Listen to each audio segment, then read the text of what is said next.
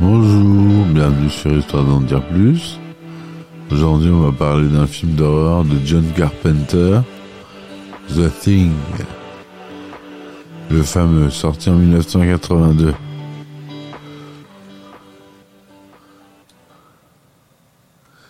Voilà, donc The Thing, ou L'effroyable chose au Québec, est un film de science-fiction horrifique réalisé par John Carpenter et sorti en 1982. Écrit par Bill Lancaster, le film est adapté du roman court La Chose. Who Goes There en 1938. De John W. Campbell. Le film met en scène un groupe de chercheurs américains en Antarctique en proie à la chose, une forme de vie parasite extraterrestre qui assimile puis imite les autres organismes. La distribution comprend Kurt Russell dans le rôle principal, celui du pilote d'hélicoptère R.J. McCready et A. Wilford Brimley, T.K. Carter, David Clennon, Kate David, Richard Dizart, Charles Allahan, Peter Maloney, Richard Mazur, Donald Moffat, Joel Polis et Thomas, Thomas J. Waits dans les rôles secondaires. La production débute au milieu des années 70 avec pour ambition d'être une adaptation plus fidèle que La chose de l'autre monde de 1951 de Christian. The Thing connaît plusieurs développements passant aux mains de divers réalisateurs et scénaristes ayant chacun une approche différente avant d'être récupéré par Carpenter et Lancaster. Le tournage débute en août 81 dans les décors réfrigérés de Los Angeles, mais aussi à Juneau en Alaska et à Stewart en Colombie-Britannique pour environ 12 semaines. Sur un budget alloué de 15 millions de dollars, 1,5 million de dollars sont nécessaires pour la réalisation des créatures métamorphes de Rob Bottin, une grande star du maquillage, mêlant produits chimiques et alimentaires, caoutchouc et pièces mécaniques. À sa sortie en 1982, The Thing est très mal reçu par la critique. Il est décrit comme de la camelote instantanée, un pitoyable excès, et proposé comme le film le plus détesté de tous les temps par le magazine spécialisé Ciné Fantastique. Les critiques lui autant la réussite des effets spéciaux qui les réprouvent car leur visuel est écœurant, tandis que d'autres s'attardent sur le développement des personnages jugés faibles. Le film figure à la huitième place du box-office lors de son premier week-end d'exploitation, rapporte 19,6 millions de dollars durant sa diffusion en salle.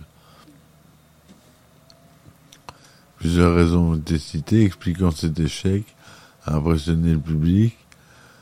La concurrence de films tels que E.T. l'extraterrestre de Steven Spielberg, dont l'approche des visites extraterrestres est bien plus optimiste. Elle était chargée en films fantastiques et de science-fiction à succès, et un public en pleine récession peut disposer à, au ton absolument nihiliste de The Thing. Le film connaît un nouveau succès après sa sortie en vidéo et sa diffusion à la télévision.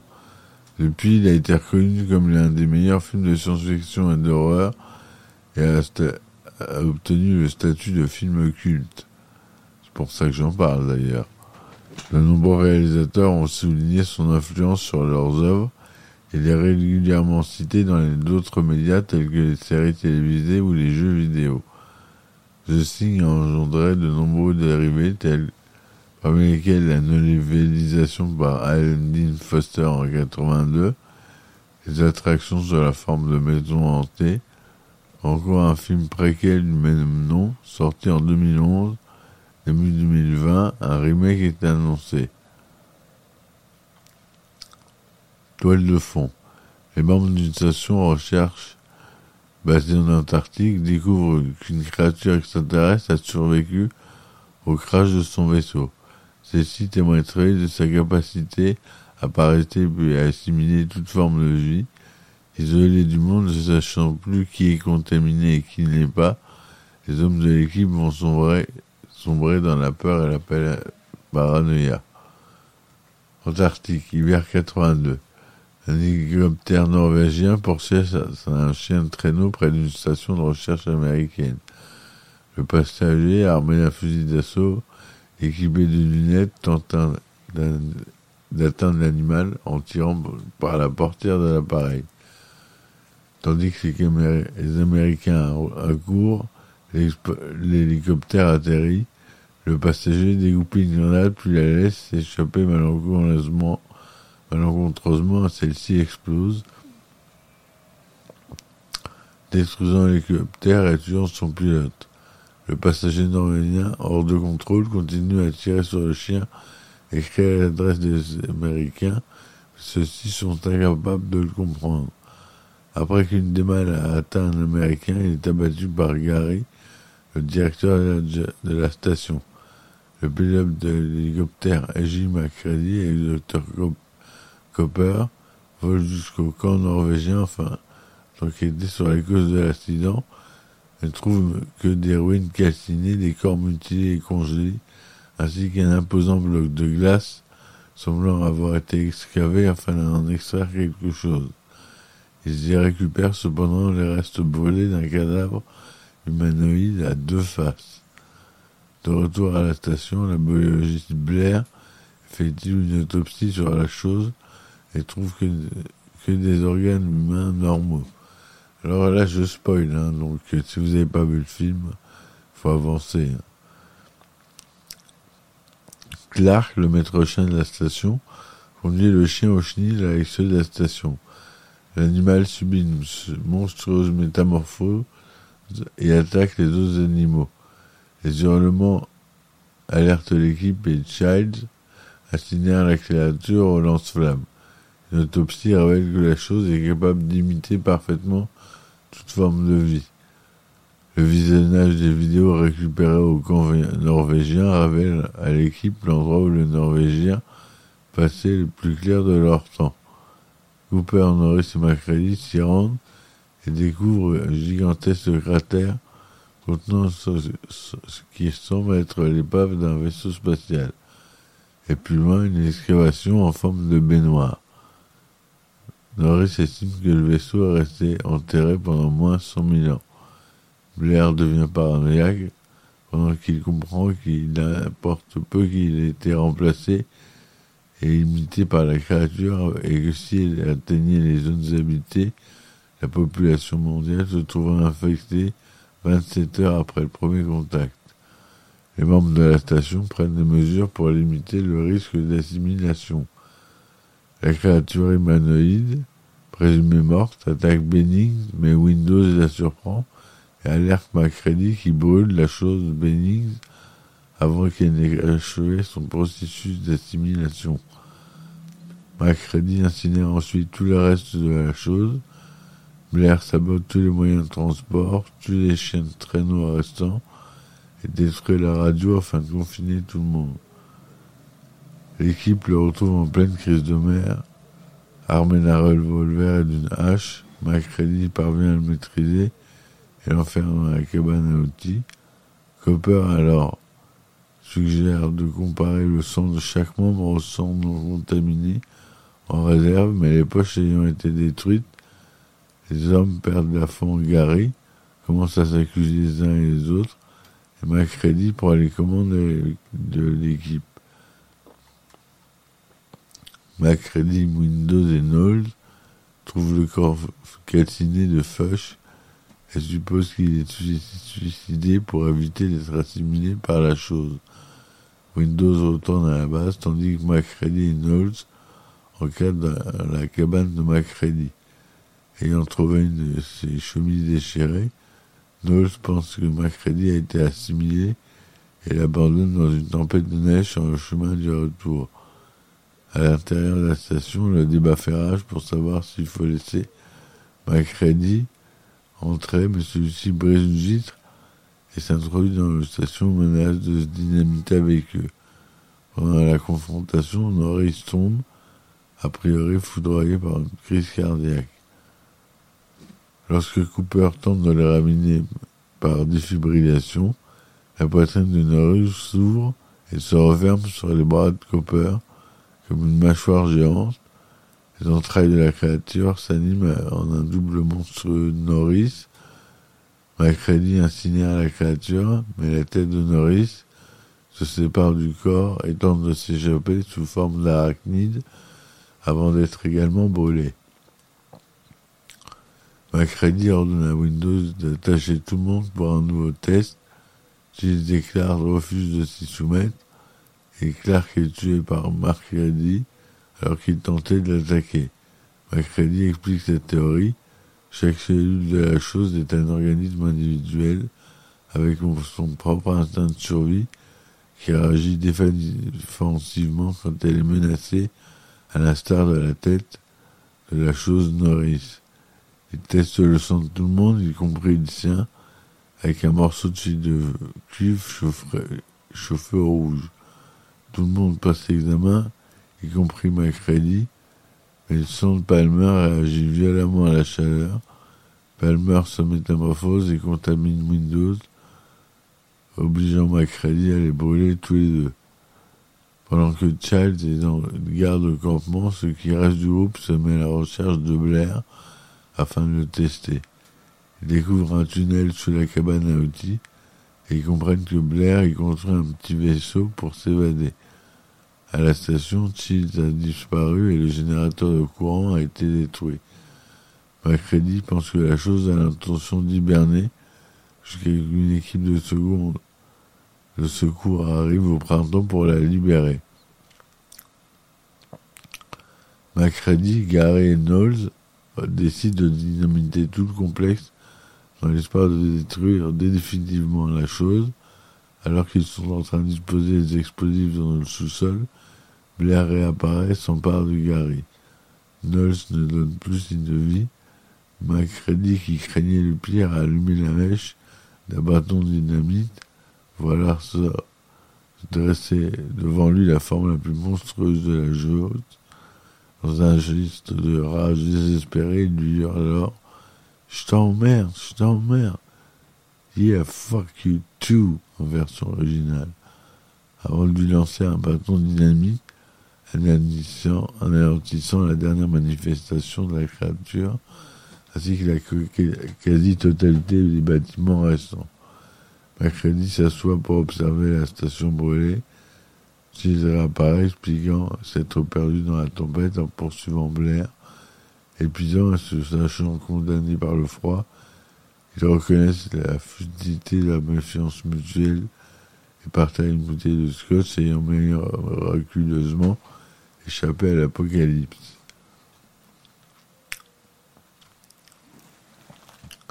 Donc euh, c'est un, film américain tourné avec un budget d'environ 15 millions de dollars en Technicolor 231e Panavision Dolby 35 mm d'une durée de 109 minutes.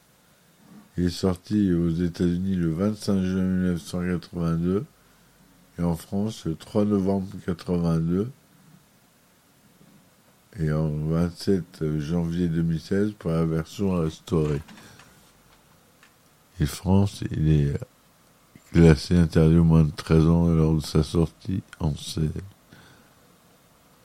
Macready est joué par Kurt Russell, Dr Blair par Wilford Brimley, Shields, le mécanicien par Case David, David Clennon Palmer, l'assistant mécanique et copilote, T.K. Carter joue Knowles, le cuisinier, Donald Moffat, Gary, le responsable de la sécurité, Thomas J. White, Windows, responsable de la liaison de l'informatique, Richard Mazur, Clark, responsable des chiens de traîneau, Richard A. Dizart, Dr. Cooper, médecin, Joel Police Futch, l'assistant biologiste, Charles Anne Vance, géologue, Peter Maloney, George Bennings, météorologue, Harry Franco, le, Norvégien avec le fusil, etc., etc. Le chien s'appelait Jed.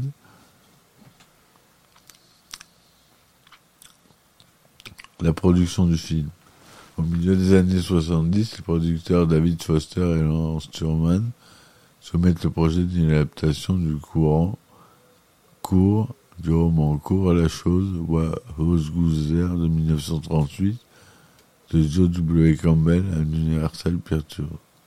Celle-ci était déjà librement adaptée par le passé en long métrage avec la, chose d'un autre monde de 1951 de Christian Nyby et Howard Hawks, non crédité, ainsi qu'à la télévision avec l'épisode Créatures de feu de la série Voyage au fond des mers de 64 à 68 d'Irwin Allen. Cependant, Foster et Thurman souhaitent développer un projet plus fidèle à l'œuvre originale. Les droits sont, jusque-là détenus par différentes personnes. Le scénariste Art Barkwood et Matthew Robbins possèdent ceux de l'adaptation, mais ils ratent l'opportunité d'en faire un nouveau film et Universal les récupère. Wilbur Stark a acheté les droits de remake de 23 films de la RKO Pictures en 1976, y compris ceux de la chose d'un autre monde, à trois financiers de Wall Street qui ne savent pas comment faire, en change d'un retour une fois le film produit. Universal obtient son tour les droits du du film à Stark, ce qui lui vaut une citation en tant que producteur exécutif sur toutes les publicités imprimées et télévisées, les posters et les communiqués de presse. Carpenter John est approché une première fois en 1976 par le coproducteur et ami Stuart Cohen, mais Carpenter s'était vu, leur vu principalement comme un réalisateur indépendant, Universal préfère choisir le réalisateur de Massacre à trop bostonneuse Tob Hooper, déjà sous contrat.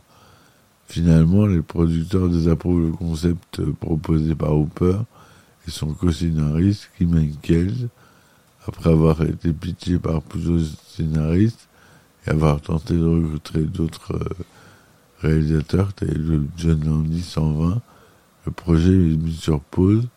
Le succès du film de science-fiction refit de Ridley Scott Alien réanime le projet et Carpenter est de nouveau associé au projet après que le succès public et critique de son slasher La Nuit des Masques Halloween en 1978. John Carpenter est tout d'abord réticent à l'idée de rejoindre le projet car il pense que l'adaptation de Hawks est difficile à surpasser.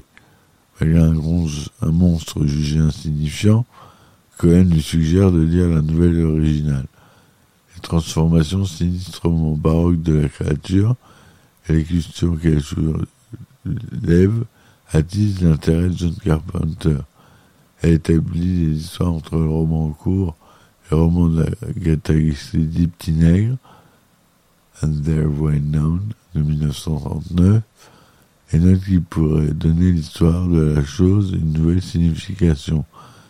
J'ai pensé qu'elle tombait à point nommé en faisant un remake de la nouvelle.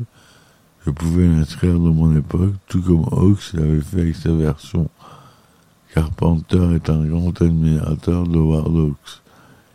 Il a déjà adapté Rio Bravo en 59, avec son film Assaut en 75, 76, a rendu la chose d'un autre monde, dans la nuit des masques il a revu plusieurs fois avant le tournage pour y trouver l'inspiration. Carpenter est le directeur de la photographie Dean ont collaboré ensemble pour la première fois sur la nuit des. The Thing est leur premier projet à gros budget pour un. Pour avoir garanti la participation de l'équipe de tournage et de scénaristes, la production du film est de nouveau mise à mal lorsque John Carpenter pense à démissionner. En effet, celui-ci apprend qu'un de ses projets fétiches est Diablo, et sur le point d'être produit par Amy Films, Les producteurs pensent à le remplacer par Walter Hill, Sam Peckinpah ou encore Michael Ritchie, mais le développement de El Diablo n'est pas aussi imminent que John Carpenter le pensait, il reste aux commandes de The Thing. El Diablo ne sera réalisé en effet qu'en 90 par Peter Markle sous la forme d'un téléfilm pour HBO. Le budget alloué au film par Universal s'élève alors à l'origine à 10 millions de dollars, soit 200 000 pour les effets de la créature, ce qui dépasse à l'époque le budget de n'importe quel film de monstre en studio. Le tournage doit durer 98 jours. Les studios de production d'Universal estiment finalement que 17 millions de dollars seront nécessaires, avant même le marketing et les coûts annexes, car d'autres décors sont planifiés, y compris les décors extérieurs et un plateau immense où doit se dérouler la mort de Manning dans le script d'origine, coûtant à lui seul 1,5 million de dollars. Une fois les storyboards et les designs finalisés, l'équipe estime avoir besoin de moins 750 000 dollars pour la création des créatures.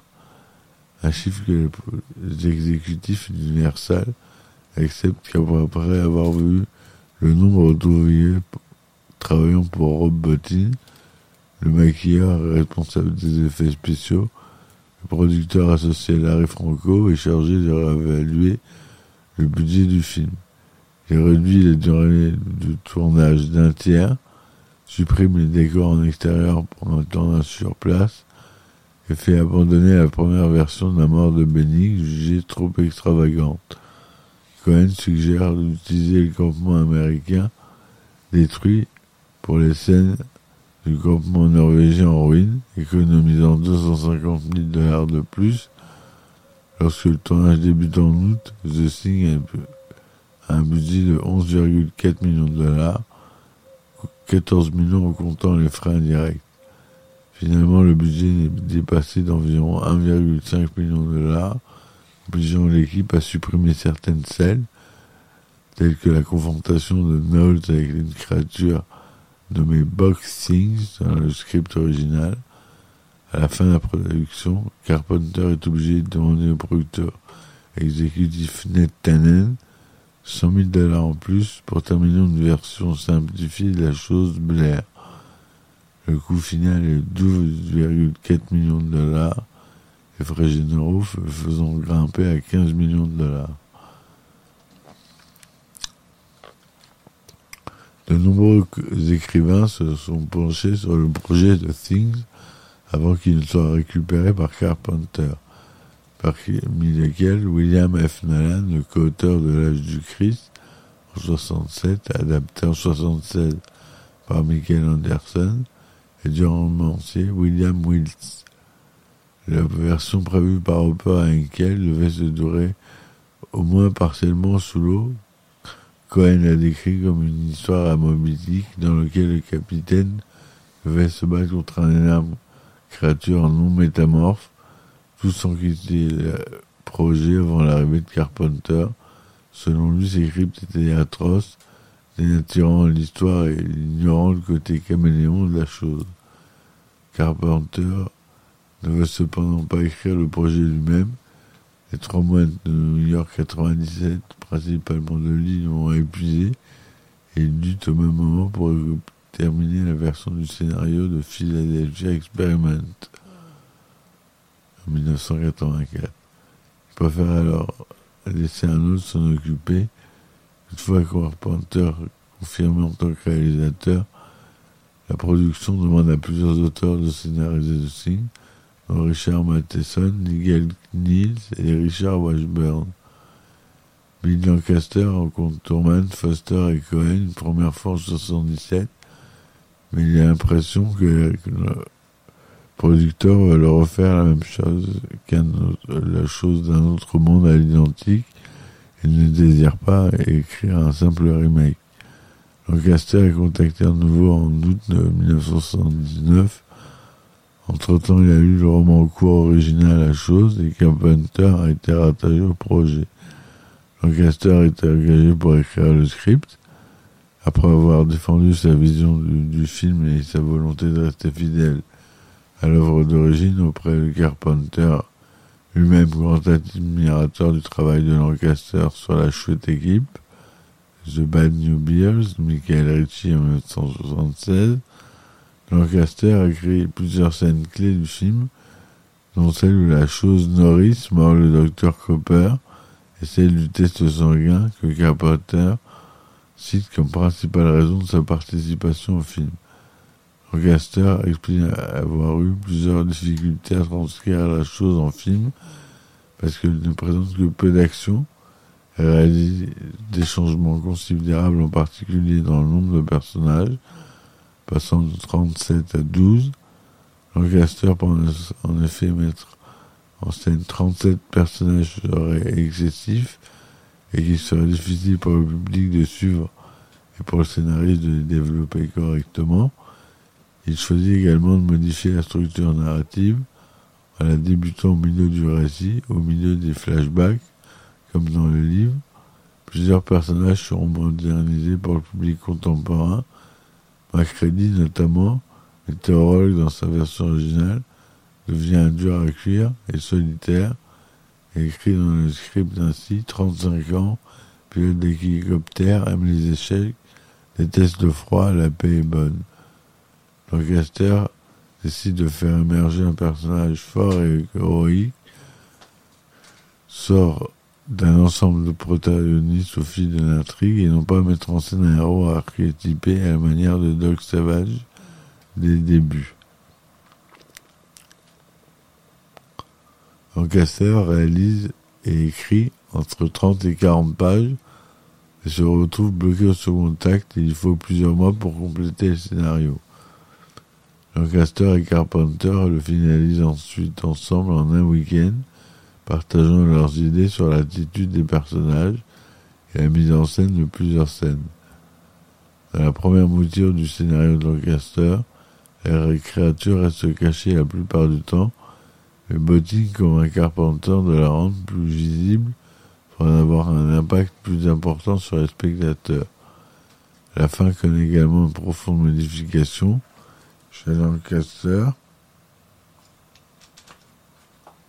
Macready et, et Charles se transforment en monstres. Ils sont sauvés au printemps par l'hélicoptère, accueillant leur sauveteur par la réplique. Hey, which way to hot meal? Et c'est pas où qu'on peut avoir un repas chaud. Les Carpenters trouvent cette fin superficielle. Le roman court, quant à lui, se termine sur une victoire indéniable des humains mais ceux-ci sont inquiets d'une possible infection par des oiseaux qu'ils voient voler vers le continent. Carpenter décide de terminer son film par rapport à la mort progressive des personnages principaux, transit froid, se sacrifiant pour sauver l'humanité de l'infection. Ils y voient l'ultime acte héroïque. Lancaster écrit cette fin en évitant un twist à la manière des la quatrième dimension. Ou par la destruction du monstre, préférant laisser en pleine une certaine ambiguïté sur la situation des deux personnages, entre confiance et méfiance, crainte et soulagement. Au total, Lancaster écrit cinq versions de son scénario. Choix des acteurs. En juillet 81, alors que la seconde équipe a déjà commencé le tournage à Juneau en Alaska, Kurt Russell est le dernier acteur à être sélectionné. Bien qu'il ait aidé John Carpenter à développer ses idées, Carpenter a déjà collaboré avec Russell deux fois auparavant, mais il veut se laisser d'autres possibilités. Plusieurs autres acteurs sont présentés, Christopher Walken, Jeff Bridges et Nick Nolte sont indisponibles ou refusent le rôle. Sam Shepard est intéressé mais n'insiste pas. Tom Atkin et Jack Johnson sont tous deux de solides prétendants au rôle au début comme à la fin du processus, mais c'est finalement Russell qui est gardé.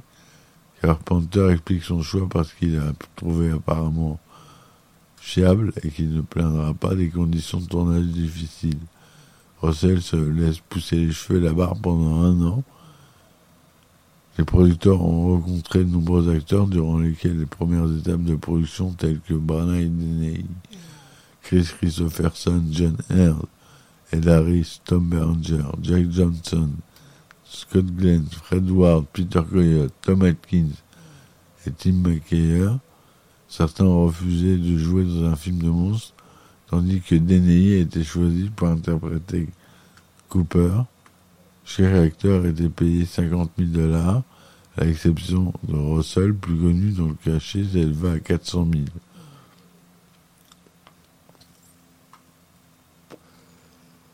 Geoffrey Holder, Carl Weather, Bernie Kazé sont envisagés pour le rôle de Child, quand Carpenter pense à Isaac Hayes, à qui il a travaillé sur New York 1997. Ernie Hudson est favori et est à deux doigts de signer avant que la production ne rencontre Keith Davids. The Thing est le premier grand rôle pour David venant du théâtre il doit apprendre à se contenir et à ne pas trop exposer les émotions de son personnage. Conseillé par Richard Mazur et Donald Moffat en particulier, interprétant réciproquement Clark et Gary, Mazur et David discutent de leur personnage durant la répétition et hésitent que Clark et Shields ne s'apprécient pas.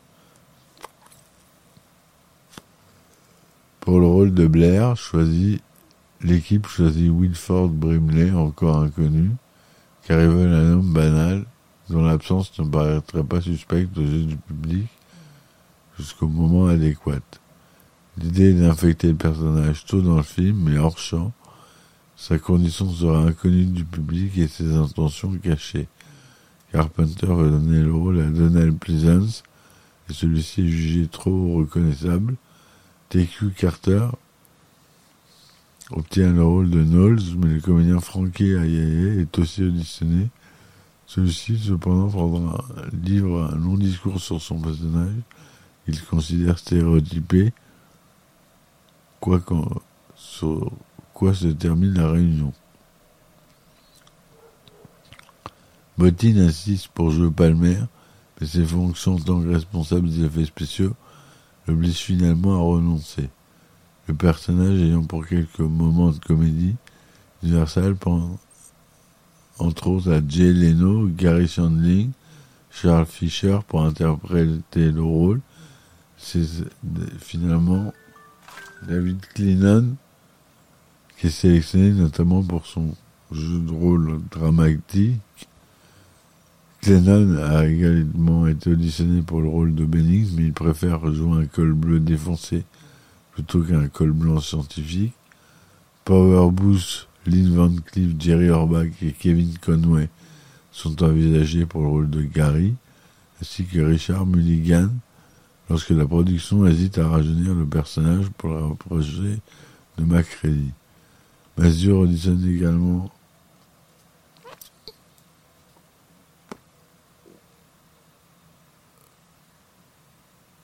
euh, également pour Gary, il demande lui-même à jouer Clark, préférant ses répliques et impressionne un moment les chiens. Azir répète tous les jours qu'avec le chien loup, Jed, et son maître, Clintro, celui-ci se familiarisant Jed au son et aux odeurs des acteurs. Ce travail se reflète lorsque le, chien se tient à côté de Mazur sans avoir à chercher son maître. Mazur décrit son personnage comme peu intéressé par la compagnie humaine et préférant travailler avec les chiens. Il est allé dans un magasin survivaliste pour acheter un canif à lame rétractable et l'utilise lors de sa confrontation avec le personnage interprété par David. Mazur a refusé un rôle dans le E.T. extraterrestre pour jouer Clark. William Daniels et Deney sont tous intéressés par jouer le rôle du Dr Cooper, mais quand Panther choisit à la dernière minute Richard Desenhart.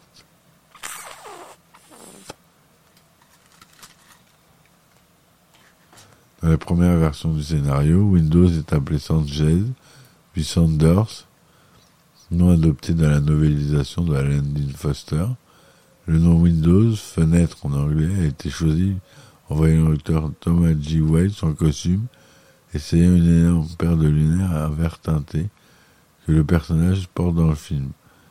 L'unique présence féminine de la distribution est la voix de l'ordinateur de MacReady, doublée par la femme de Carpenter à l'époque, Adrienne Barbeau, à qui il avait déjà travaillé sur le meurtre au 43e étage, Fogg, à New York 1997. Russell le trouve le côté exclusivement masculin de l'intrigue intéressant, les hommes n'ayant pas à se poser de questions devant une femme.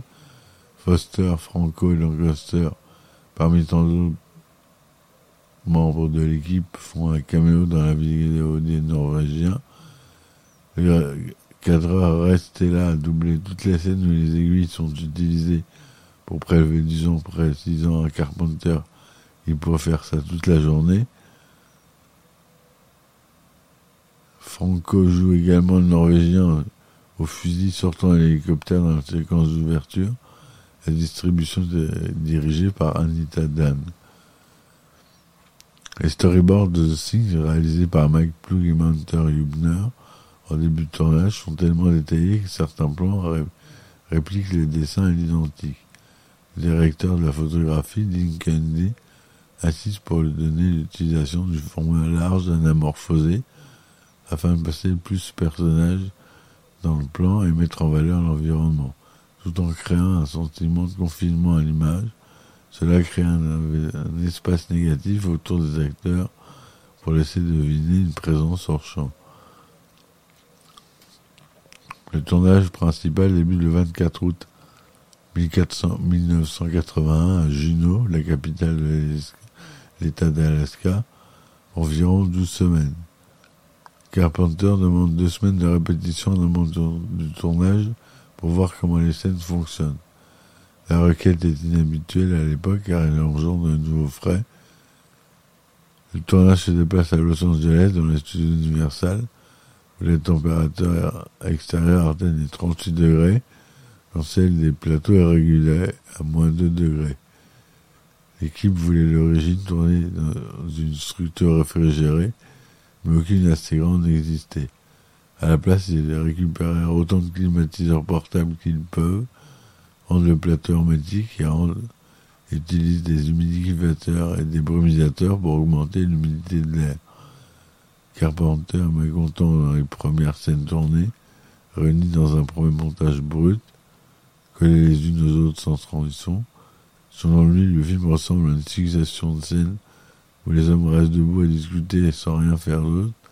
Il décide de les réécrire pour les situer en extérieur lorsque le, tournage se déplace à Stewart, en Colombie-Britannique. Carpenter est déterminé à, utiliser deux lieux préexistants au lieu de, de tournage de ses succès précédents, Halloween and the Fog, lui donnant la crédibilité nécessaire pour s'imposer dans cette production au plus gros budget qu'est The Sting. Les responsables du repérage ont trouvé une zone juste à l'extérieur de Stewart, le long de la côte canadienne, qui offre au projet une certaine facilité d'accès et revalorisera les scènes de jour. Le 2 décembre 1981, une centaine de techniciens américains et canadiens y déménagent pour commencer le tournage. Durant le transport, le bus de l'équipe glisse dans la neige vers une partie de la route non protégée et manque de faire une chute de 150 mètres. Certains résident dans la petite ville minière lorsque d'autres logent dans les péniches résidentielles le long du canal Portland et doivent construire 43 km sur une route étroite et venteuse avant d'accéder au plateau d'Alaska. Les décors ont été construits en Alaska durant l'été au sommet d'une zone rocheuse surplombant un glacier en attendant que la neige tombe et le recouvre.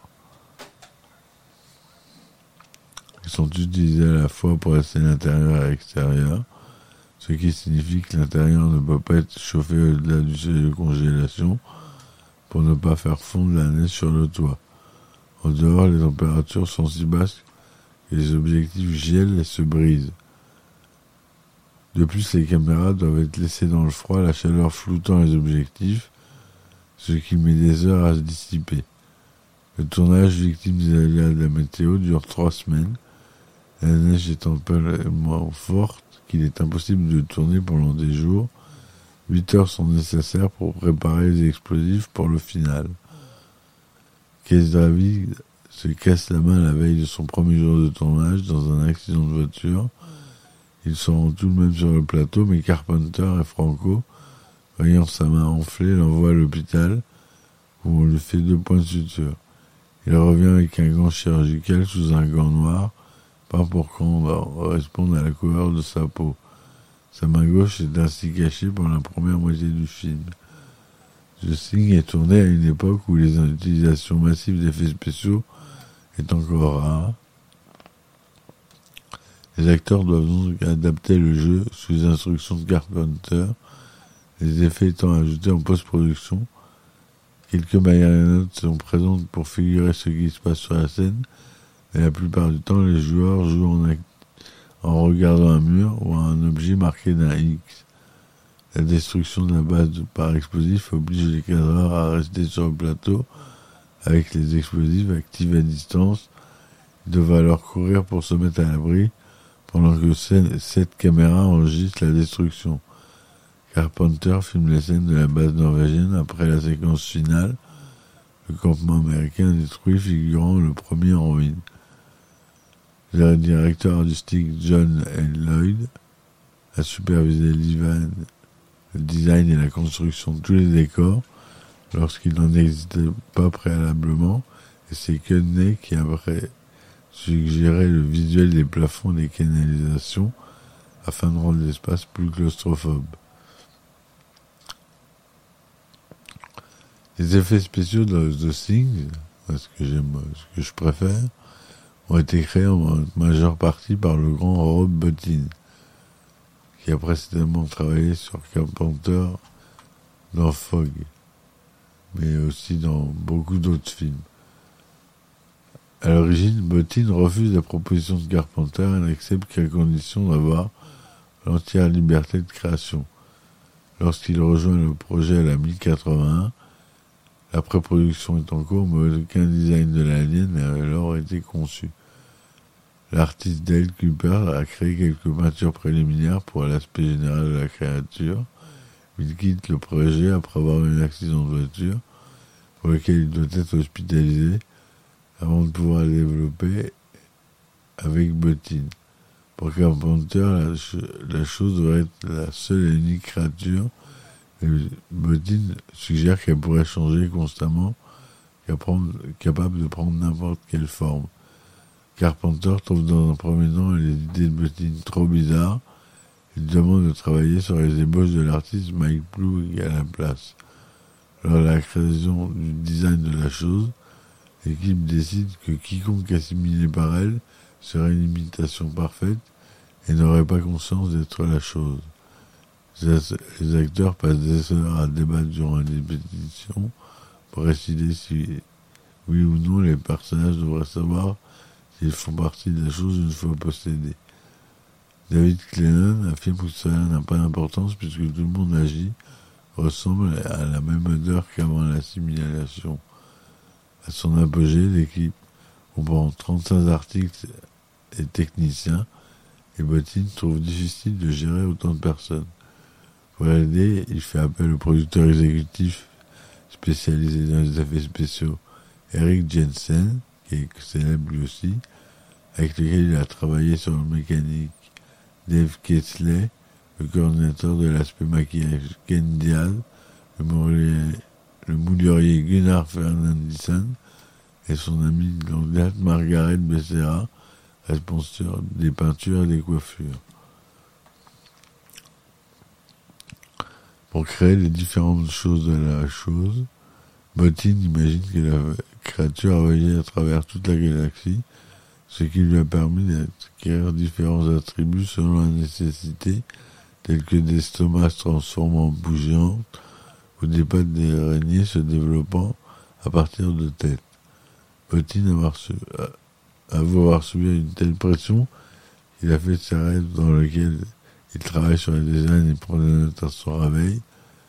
Quelques idées considérées comme trop grossières sont abandonnées par laquelle une série de bébés monstrueux morts. Botin n'a aucune idée de comment mettre ces créatures en pratique, mais Carpenter ne rejette aucune de ses inspirations. Le réalisateur précise que je ne veux pas, c'est un mec dans un costume. J'ai grandi en regardant ce film de, monstres et de science-fiction, c'est toujours un mec dans un costume. Selon Condé, Botim était très sensible au propos de ses designs et avait peur que le film en montre trop. Pour prévenir une certaine censure, Bodin suggère d'amoindrir la violence des transformations et le dégoût des organes internes en atténuant la couleur, en particulier du sang et des viscères, bien que le tournage soit déjà terminé. De nombreux lubrifiants sont utilisés pour réaliser, les effets de la créature, tels que de la mayonnaise, du maïs à la crème, du chewing-gum au micro-ondes et du lubrifiant. Durant le tournage, Bottine, âgé de 21 ans, est hospitalisé souffrant d'épuisement, d'une double pneumonie et d'un ulcère hémorragique causé par sa charge de travail. Bottine explique qu'il a qu'il paraît tout le travail, préférant directement impliqué dans les tâches difficiles, entièrement dévoué au projet, Bottine vit pendant un an dans la résidence universelle, ne prend aucun jour de congé et dort sur les plateaux dans les vestiaires. Pour soulager son équipe de la pression, Bottine fait appel au créateur d'effets spéciaux, le nom moins célèbre, Stan Winston, afin de finaliser quelques designs dans la chose chien, avec un délai trop court pour réaliser une créature mécanique sophistiquée Winston se rabat sur l'utilisation d'une marionnette à gaine. Un moulage est réalisé à partir du bras de la tête du maquilleur Lance Anderson, autour de quoi la chose chien est sculptée dans de l'argile huileuse.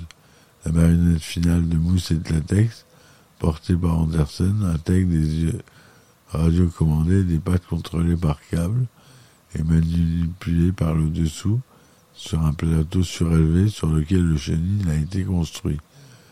Du liquide gluant provenant de la marionnette goutte sur Anderson pendant les deux jours de tournage nécessaires à la séquence. Il doit porter un casque protégeant des explosions simulant les coups de feu.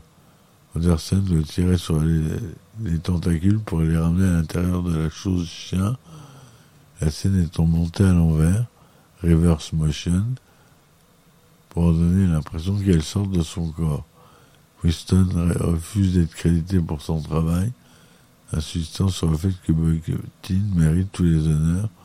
Winston est cité dans le remerciement du générique final. Dans une scène, Dr Copper décide de réanimer Norris à l'aide d'un défibrillateur. Ce dernier se révèle être la chose. Sa poitrine s'ouvre et se transforme en bouche énorme, arrachant le bras de Copper. Potin la réalise en recrutant un double amputé sur lequel sont, sont ajoutées des prothèses d'os en cire et de veines en caoutchouc et de jello. Les bras sont ensuite placés dans l'estomac factif. La, la mâchoire mécanique se serre. L'acteur s'éloigne, tranchant les deux bras. L'effet de la tête de la chose norine se détachant de son corps pour se sauver a été testé plusieurs mois avant que Bottine en soit satisfait. Et la scène comprend un effet pyrotechnique, mais l'équipe ignorait que les fumées issues de la mousse qui compose l'intérieur de la marionnette soient extrêmement inflammables. Les fumées prennent feu, créant une énorme boule de feu qui engloutit la marionnette. Malgré cela, elle ne souffre que peu de dégâts et l'équipe Terminé la scène une fois le début d'incendie éteint, l'expert en stop motion Randium William Cook est chargé de développer la séquence finale dans laquelle McCready affronte la chose Blair. Cook crée une marionnette de plateau et filme le monstre en grand angle image par image. Le Carpenter n'est pas convaincu par les faits et n'utilise que quelques secondes du résultat. Il vaut mieux 50 personnes pour actionner la marionnette de la chose Blair. La production voulu utiliser une caméra centrifugeuse un tambour rotatif sur une plateforme fixe sur laquelle était scellée une caméra pour la, chaise de la, scène de la chose Palmer, lui permettant de courir le long et de traverser le plafond. Une fois de plus, le coup est jugé trop important et l'idée est d'abandonner. À la place, Carpenter filme un cascadeur tombant à travers le sol, maquillé pour, pour ressembler au plafond de l'avant-poste. Le cascadeur Anthony Cesare double la chose Palmer. Après que McReady l'ait incendié, il soit passé à travers le mur de la base. Le budget des effets spéciaux est dépassé au-delà de ce qui était prévu et atteint le million et demi de dollars. Plusieurs scènes présentes dans le scénario sont absentes du film, parfois pour une question de rythme, pour, pour pas casser le suspense avec trop de dialogue. Pour Carpenter, certains de ses problèmes proviennent directement de sa méthode de travail, d'autant que plusieurs séquences ne font répéter des événements ou des informations. Une autre scène de poursuite des chambres de neige ont été supprimées du strip au moment du tournage, car jugées trop coûteuses à filmer. À l'inverse, le monologue de Macready est ajouté à la dernière minute et n'apparaît pas dans le scénario. Camp l'a inséré en deuxième partie pour clarifier l'histoire, mais surtout pour souligner le caractère héroïque de Macready après qu'il ait pris les commandes de la base. Le réalisateur explique en outre que l'écriture de Lancaster, se focalisant sur un ensemble de protagonistes, ne mettait pas en valeur la singularité des personnages. Depuis le succès des Nuits des Masques, de nombreux films ont répété les mêmes techniques d'effroi, ce dont Carpenter voulait s'éloigner avec The Thing. Il a ainsi supprimé certaines scènes du script de Lancaster, pourtant déjà filmées, telles qu'un corps tombant subitement dans le cadre, ce qu'il trouve trop, cliché. Seules trois minutes de développement du background des personnages apparaissent dans le script initial de Lancaster. Une scène dans laquelle Macready gonfle discrètement une poupée gonflable alors qu'il avait regardé la vidéo des Norvégiens, a été filmée mais n'apparaît pas dans la version finale du film. Elle apparaît en tant que jump scare dans une scène avec Knowles. Différentes morts ou des versions allongées ont été tournées selon les personnages. Dans le film, les zones calcinées de Fuchs sont retrouvées, révélant qu'il est mort hors champ. Et aussi une scène alternative montre son corps empalé à un mur avec une pelle. Le scénario, prévoyait l'apparition de Knowles, partiellement assimilé dans une masse de tentacules. Mais dans le film, il disparaît tout simplement.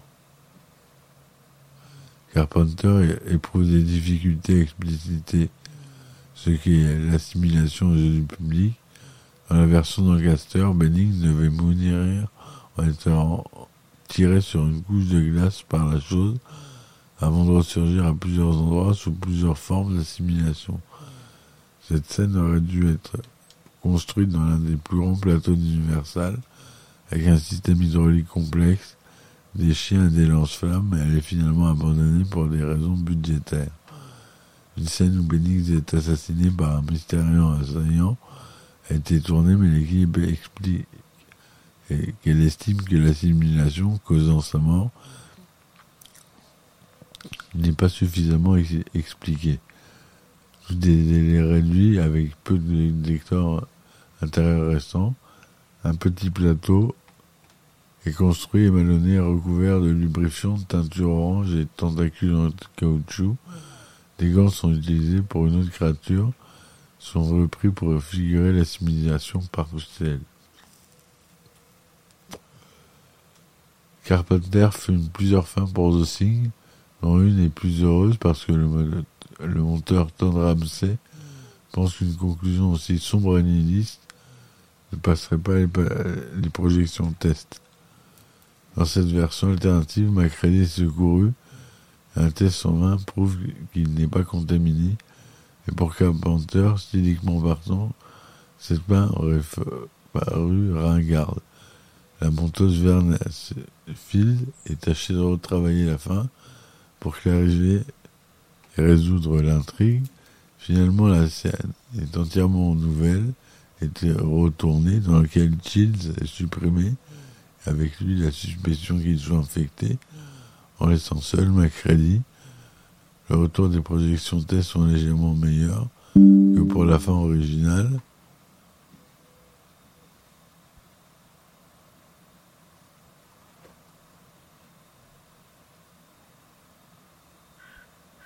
Juste avant son impression pour la sortie en salle, Carpenter, la productrice exécutive Elena Sacker, décide que le film serait meilleur en se terminant sur une ambiguïté que sur rien du tout, sous l'approbation de Carpenter, avec un équivoque réinstauré, mais est inséré au moment de l'explosion de l'avant-poste pour confirmer la mort du monstre.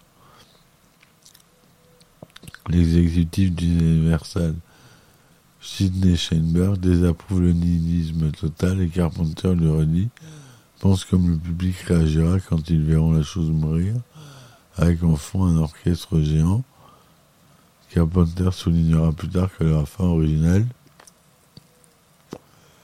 comme celle sans Chill, n'a pas fonctionné lors des projections telles, ce qu'il interprète comme un mort d'héroïsme dans le film.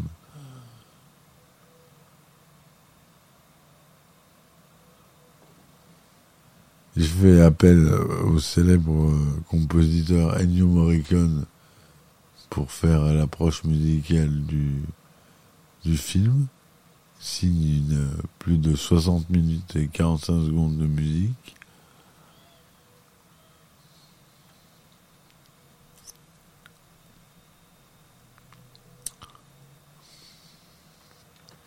Une bande-annonce de The Thing est diffusée lors d'un projet de E.T. extraterrestre, le public reste silencieux, ce qui fait dire à Foster on est mort. L'accueil du public lors des projections test de The Thing pousse le studio à changer les publicités sombres en noir et blanc pour être attribué par les producteurs pour une image en couleur d'individu le visage lumineux. Le slogan est modifié Man is the warmest place to hide. L'homme est l'endroit le plus chaleureux où se cacher.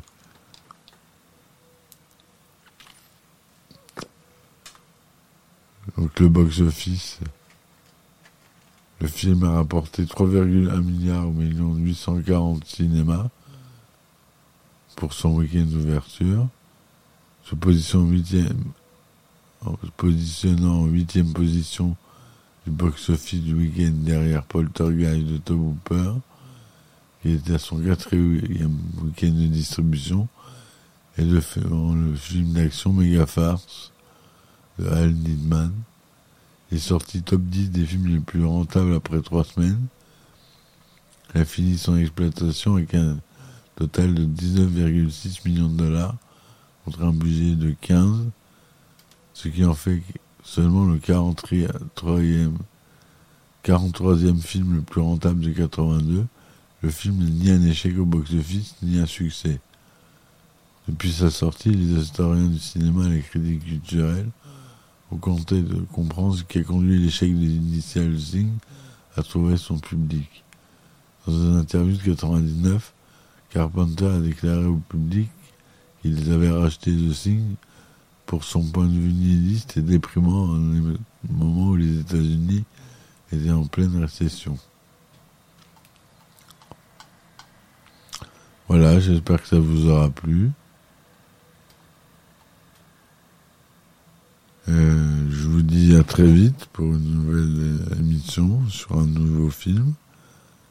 Bye bye, bonne journée et à bientôt.